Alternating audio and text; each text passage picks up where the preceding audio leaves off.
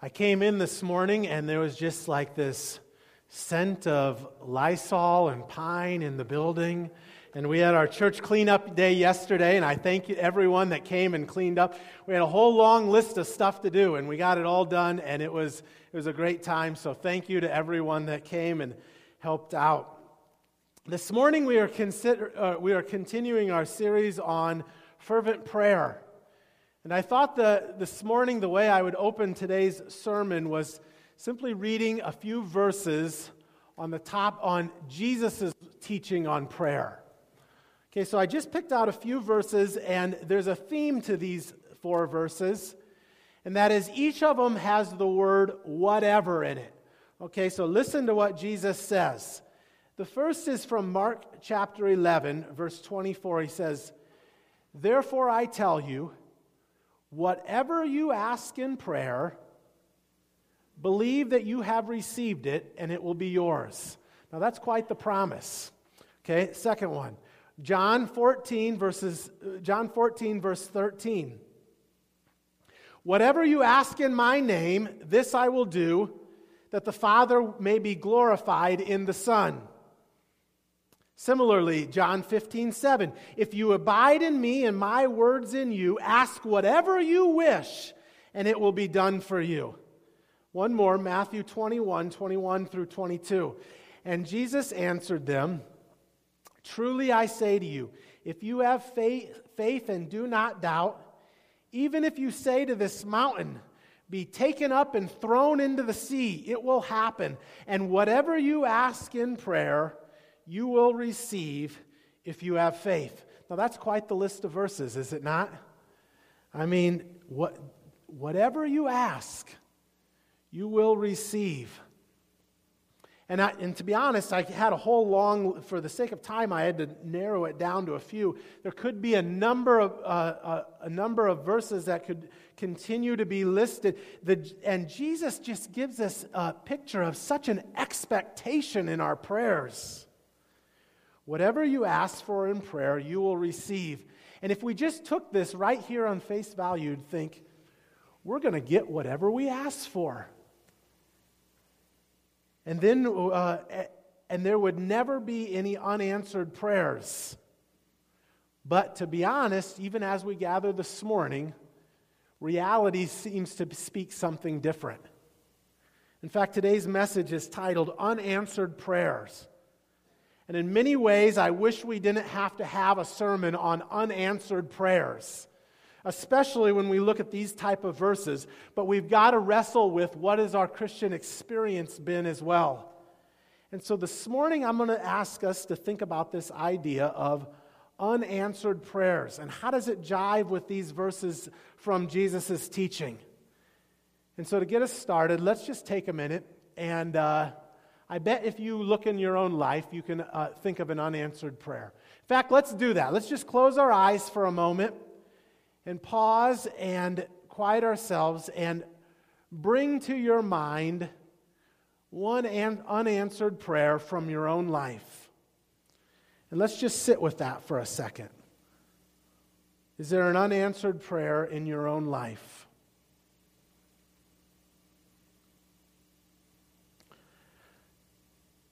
Father God, now as we pause and, uh, and lift up our sermon to you today, God, we have this unanswered prayer at the forefront of our minds. And we pray and invite you to come and to speak to us and to impress upon us your truth for our hearts and for our lives today. And we pray this in Jesus' name. Amen. When I thought about this idea of unanswered prayer, I just uh, I began to think about those in my life that I know that have unanswered prayers in their lives. And, and these faces started coming into my mind's eyes. And I see the face of a woman who has been diagnosed with stage four cancer. And she undergoes so many treatments. And with each one, she has prayed that the cancer would be taken from her body. And she has prayed and she has prayed and she has prayed. And with every test, it reveals that the cancer has not regressed but progressed. And the Lord does not seem to answer her prayers. And I see the face of a couple who desperately wanted children of their own. And they tried and they saw doctors and they prayed and they prayed and they prayed. And now they are well beyond childbearing years, and yet the Lord did not answer their prayers.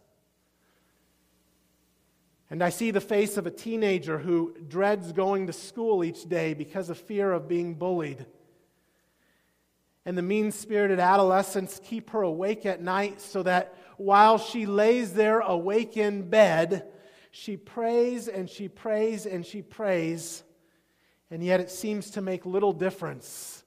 The Lord does not answer her prayers.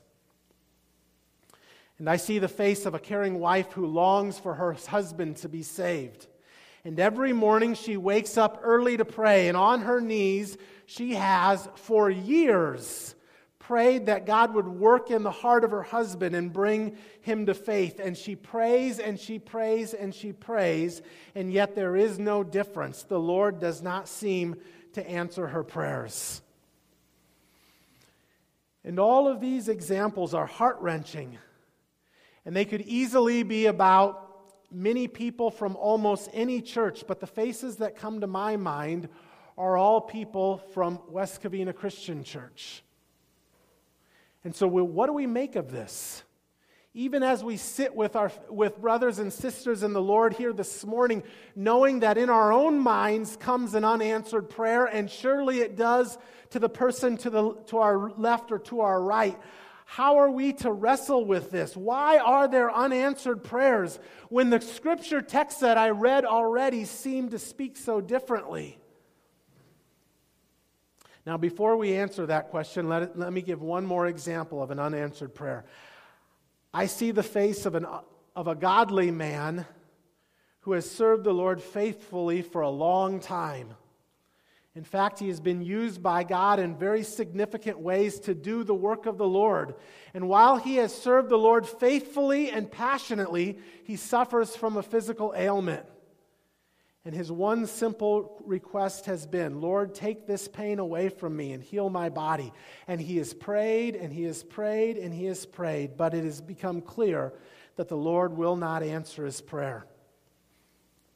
Now, this last example is actually the Apostle Paul. And even the, the spiritual giant, the Apostle Paul, had unanswered prayers. Look at uh, 2 Corinthians chapter 12. I'm going to read verses 7 through 10. These are the words of Paul himself. So we keep so to keep me from becoming conceited because of the surpassing greatness of the revelations, a thorn was given me in the flesh a messenger of Satan to harass me, to keep me from becoming conceited. Three times I pleaded with the Lord about this, that he should come, uh, that, that, it, that it should leave me. But he said to me, My grace is sufficient for you, for my power is made perfect in weakness. Therefore, I will bo- boast all the more gladly of my weakness, so that the power of Christ may rest upon me. For the sake of Christ, then, I am content with weaknesses insults, hardships, persecutions, and calamities. For when I am weak, then I am strong. Outside of the person of Jesus, I would, I would say we are hard pressed to think of anyone that is more important in the Bible than Paul himself. I mean, Paul is this huge spiritual giant. You would think whatever he would pray, just God would do it, right? I mean, here is a man that has been used by God to heal other people. Like I'm thinking of the story in uh, Acts chapter 14. There's a man there that's been crippled from birth. He's never walked. And he hears preach, uh, Paul preach, and Paul turns to him and he says to him, Stand up and walk. And what does the man do? On these legs that he's never used before, he stands up and he starts walking around the room. Here's a man that's been used by God to heal others. Here's a man that, uh, of God that has suffered for the Lord. Surely God would answer the prayers of someone who has suffered for the Lord. In fact, if we turn back just one chapter in chapter 11 of Second Corinthians, we get a list of all the way that, ways that Paul has suffered. He's been imprisoned, He's been beaten more than once, almost to the point of death. He's been stoned three times. He's been shipwrecked. He's been lost at sea. He says he's been danger. He's been in danger wherever he went. A person that uh, God has used to heal others, that has suffered for the Lord. A person that has been in the very presence of God Himself.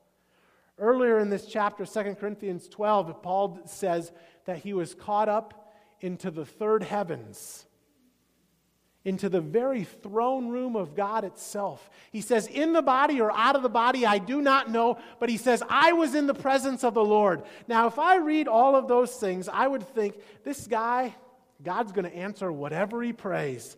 It's without a doubt, but yet that is not the case. When Paul prays, Lord, please take this, take from me this thorn in my flesh, the answer to his prayer is no, request denied. Now, what is the thorn in Paul's flesh? It's kind of ambiguous. Many scholars have speculated on what it may be. Uh, because it's quote unquote in the flesh, most people think it's some sort of physical ailment. And so, as I prepared for this message, I came across all kinds of uh, possibilities. One scholar says it's a pain in his ear or in his head, another, fever, a speech handicap, but the most popular assumption is that Paul had bad eyesight. We know this because he had to have his letters dictated.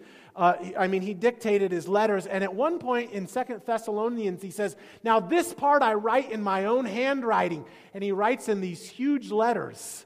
Paul's eyesight, we know, was bad, and maybe that's his thorn in the flesh.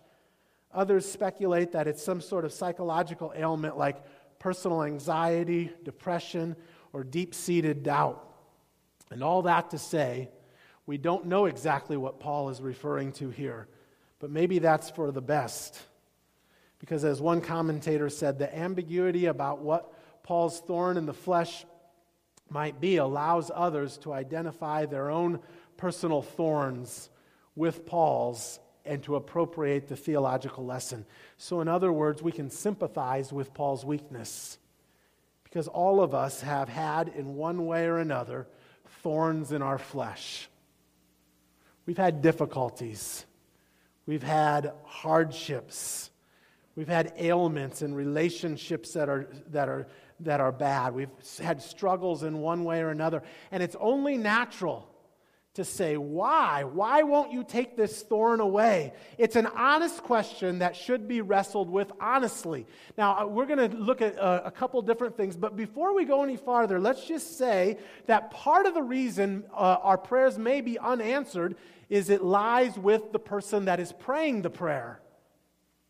That the prayer prays in the wrong way, or for the wrong thing, or with the wrong heart.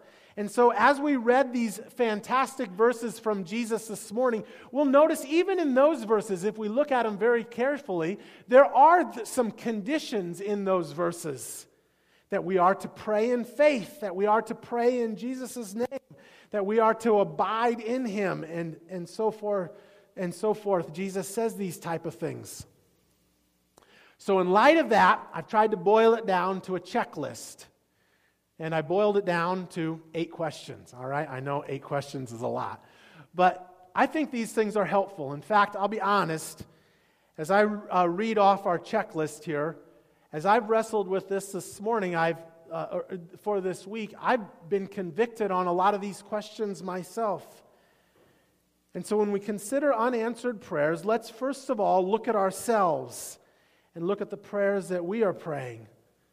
One question we could ask is how is my relation or is my relationship with God where it should be? That's a that's a pretty powerful question right there. Is my relationship with God where it should be? I'll be honest, sometimes I think my prayers are hindered because my relationship may not be with uh, may not be to the point where I am praying in the way that I should pray because my life is not where it should be.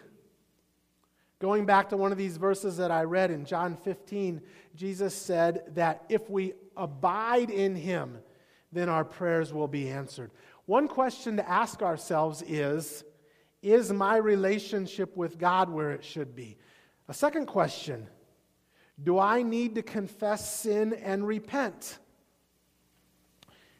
Sin can be a huge hindrance to prayer.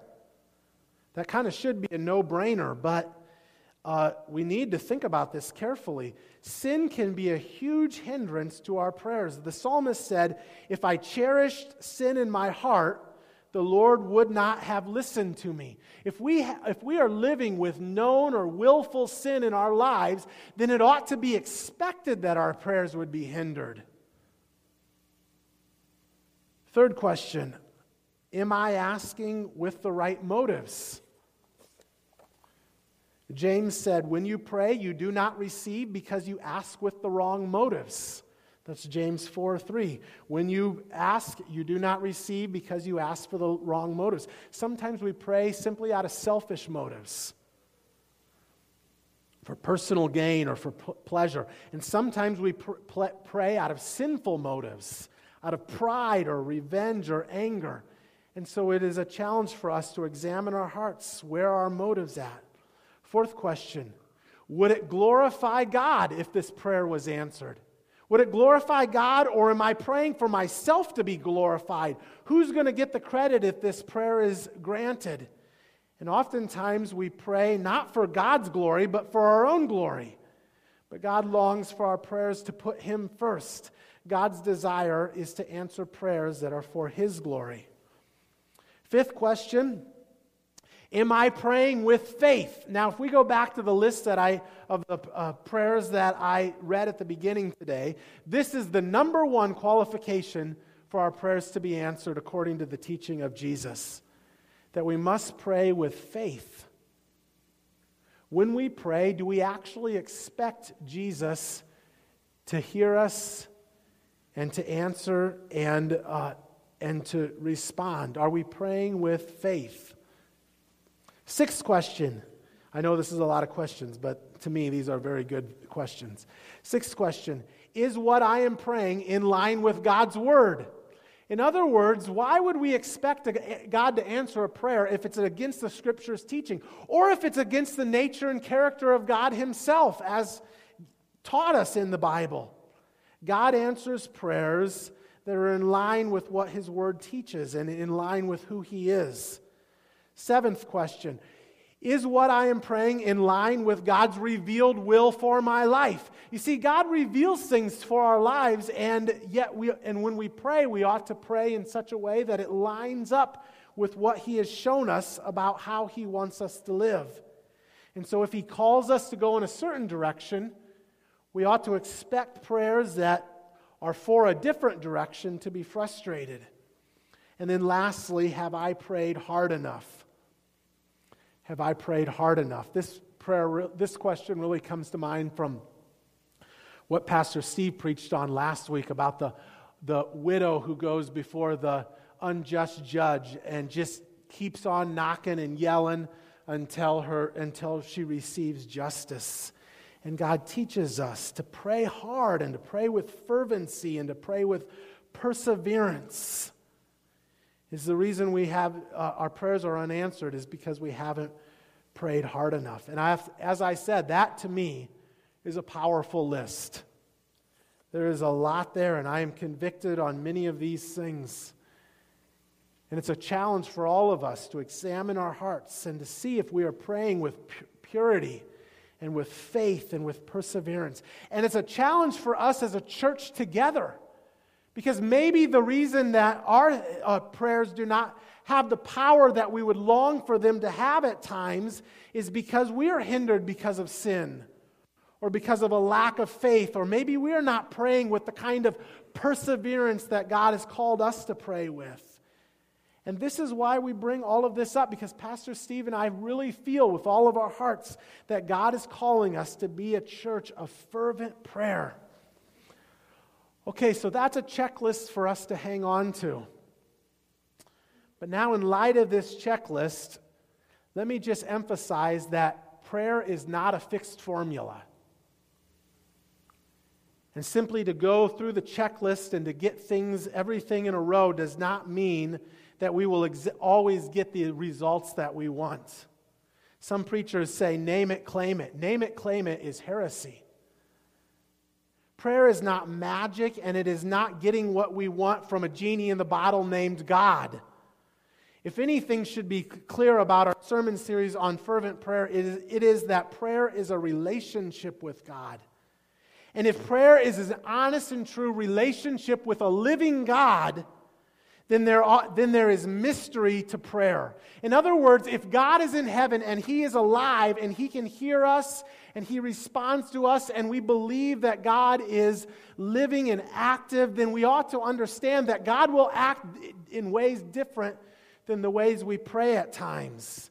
And so there is mystery in prayer. Paul said, For now we see through a glass darkly. In other words, we don't always have a crystal, a crystal clear perspective on every situation. We don't always know what's fully going on. There is mystery to prayer. I grew up in Iowa, and I remember when I was growing up, if I woke up and I saw all the snow coming down at the window, I was excited because I'd, I'd, run down to the kitchen window and there was a fence outside. This is what my parents told me. There was a fence outside the uh, window that was about 25 feet away. If I couldn't see the fence because of all the snow, chances are school was going to be canceled that day. So I was hoping no fence, no fence, because you get to just stay home and relax. Now, you always had to make up the, year, the day at the end of the year, but on the day of, boy, that's a great thing, get to stay home. But, in, uh, but when there was a blizzard, you couldn't do anything. You just had to stay home. You couldn't drive anywhere. In fact, I uh, remember oftentimes people getting in accidents during the middle of the blizzard, and it's not because they hit a car that was oncoming, it was because they simply just drove into the ditch. They couldn't see the road that was before them. And it reminds me that when we pray during difficult seasons, we are praying in the midst of the storm. And it is sometimes not until the weather clears that we are really able to see clearly. But while we are in the storm, the visibility is simply not there. We cannot see the path that is before us. But the good news is that God can. And God has the big picture that we do not. And it is at this point that we have to have faith as believers, as Christians, to trust in the Lord's goodness and in His wisdom and in His plan. Romans 11 says, Oh, the riches of the oh, the depths of the riches of the wisdom of the knowledge of God. How unsearchable his judgments and his paths beyond tracing out. Who has known the mind of the Lord, or who has been his counselor? You see, at the core of our relationship with God is a knowledge that God is good and that God has what is best in mind for us. And and I just, I'll say that again because I really want that to sink in. As Christians, this is at the core of our relationship with God. It is a knowledge that God, at his core, is good and he wants what is best for us. You see, when we begin to grasp that God in his nature is good and he wants what is best for us, it changes our lives radically. Sin does not look so attractive when we really believe that God has what is best in mind for us. And, un- and unanswered prayers, even though they are very difficult, if we really trust in the goodness of God, it, cha- it can change the way that we pray. And so we pray according to His goodness and His wisdom and His plan. A number of years ago, there was a movie, Bruce Almighty. This movie was uh, 2003. Whenever I see dates like that, I feel very, very old because I remember seeing this movie. And uh, Bruce, uh, Bruce Almighty, Bruce Nolan, played by Jim Carrey, was a down on his luck TV reporter who complains to God that God is not doing his job correctly. And as only Hollywood could do, God offers the TV reporter a chance to try to be God for a week. And everything is, as you can guess, everything is a mess. To impress his girlfriend, he lassos the moon and pulls it near in order to en- enhance the romantic mood, mood, simultaneously causing a tidal wave in Japan and he answers prayers to everyone who prays to win the lottery, thus creating 400,000 winners and diluting the grand prize to almost nothing. And in the end, he ends up granting yes to every request, and everything absolutely goes haywire. And I know it's a ridiculous movie, but there is a basic truth there that God answers prayer with a wisdom that we cannot always see. God answers prayer with a wisdom that we cannot always see.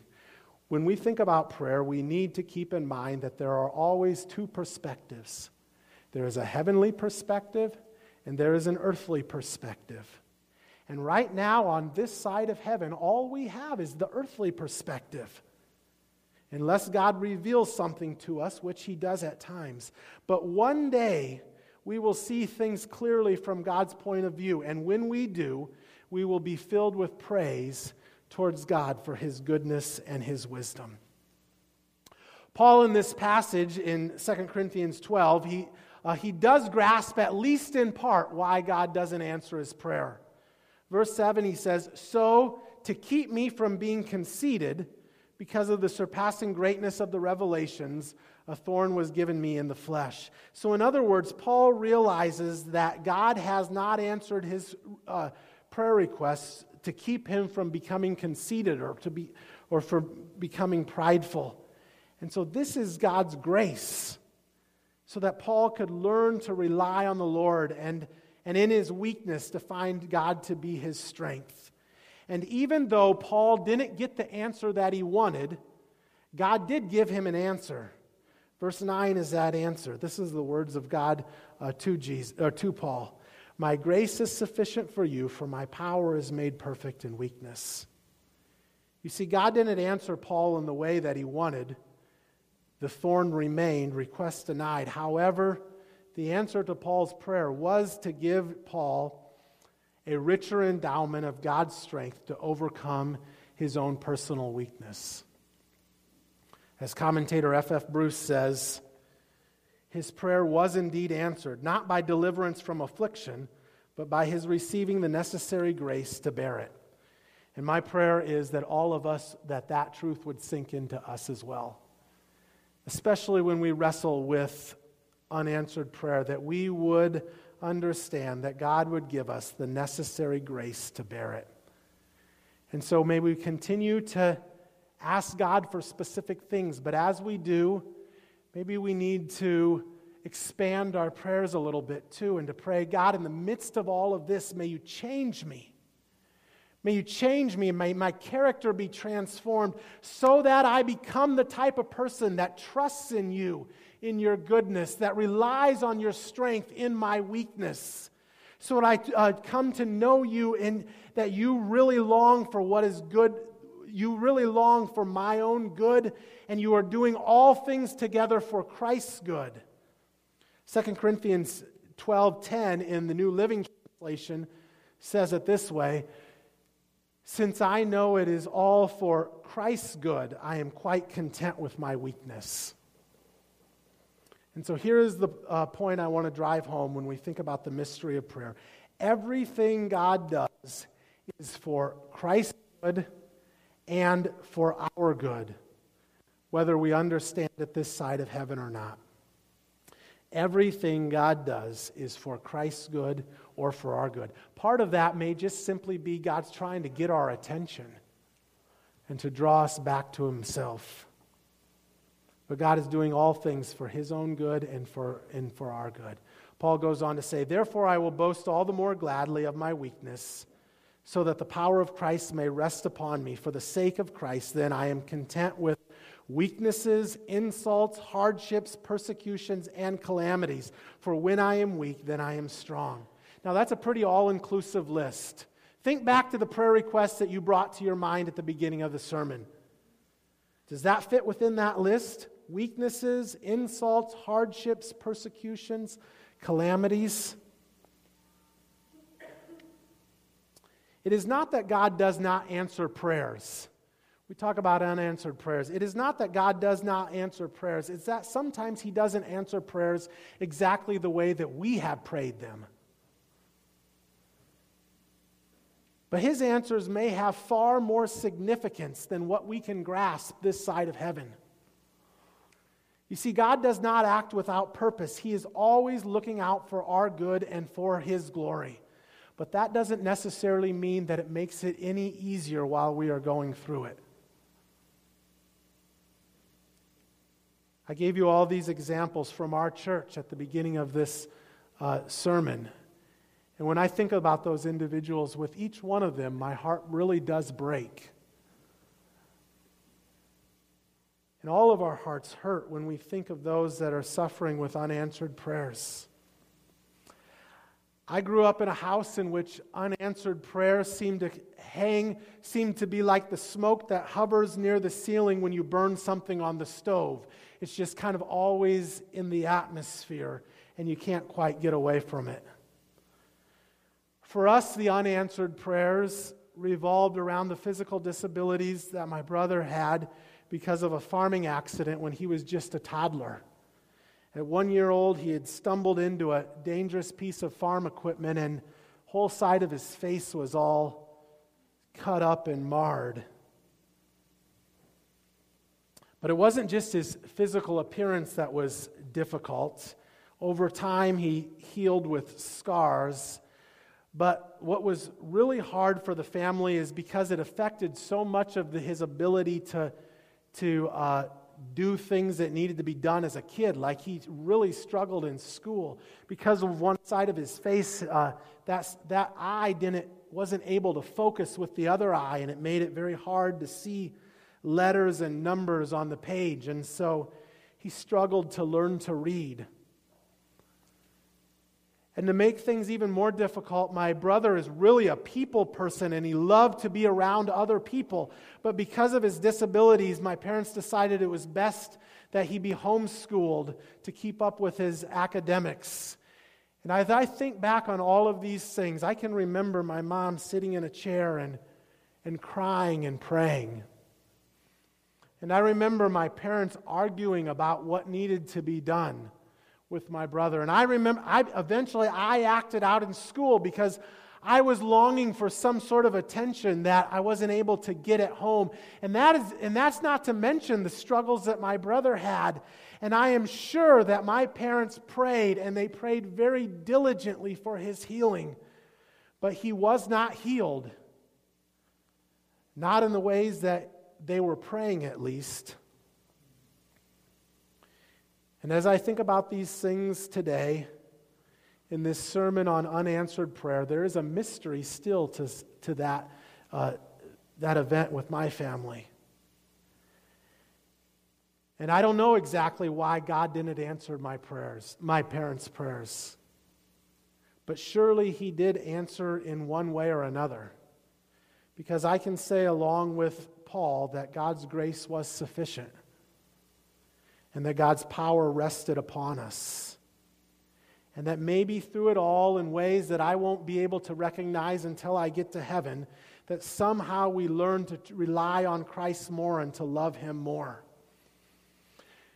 And so, as I close today's sermon, I want to draw our attention to Jesus one more time. Remember these teachings of Jesus?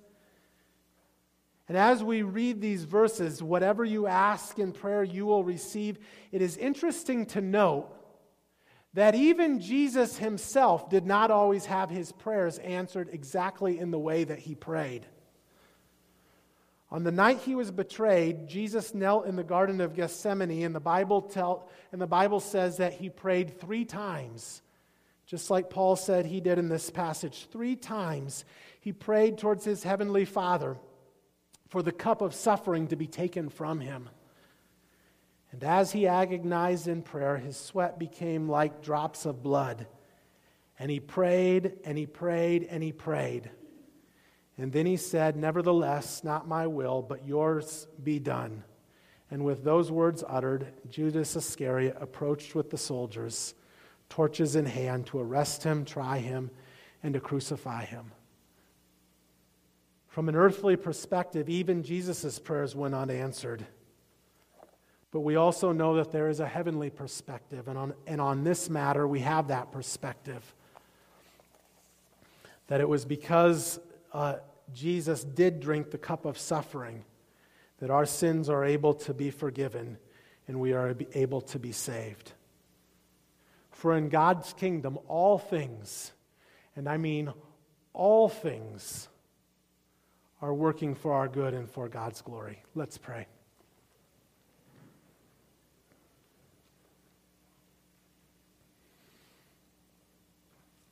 Oh Lord, as we have considered this topic of unanswered prayer, I pray that you would help us to keep on praying.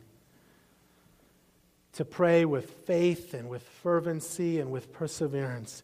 And as we pray, may we be changed so that we can say, God, your grace is sufficient for us, for in your power you are seen in our weakness. And Lord, we thank you, even though it's hard to say, we thank you for thorns in our flesh, because in some way they are drawing us closer to you. And they are a reminder that you have all things in your plan. And even if we don't understand it this side of heaven, God, we are mindful that you are working all things together for our good and for your glory. And so, in light of that, God, we trust in your goodness and we trust in your wisdom and we trust in your plan for our lives and for our church. And we commit all of this to you in Jesus' name. Amen.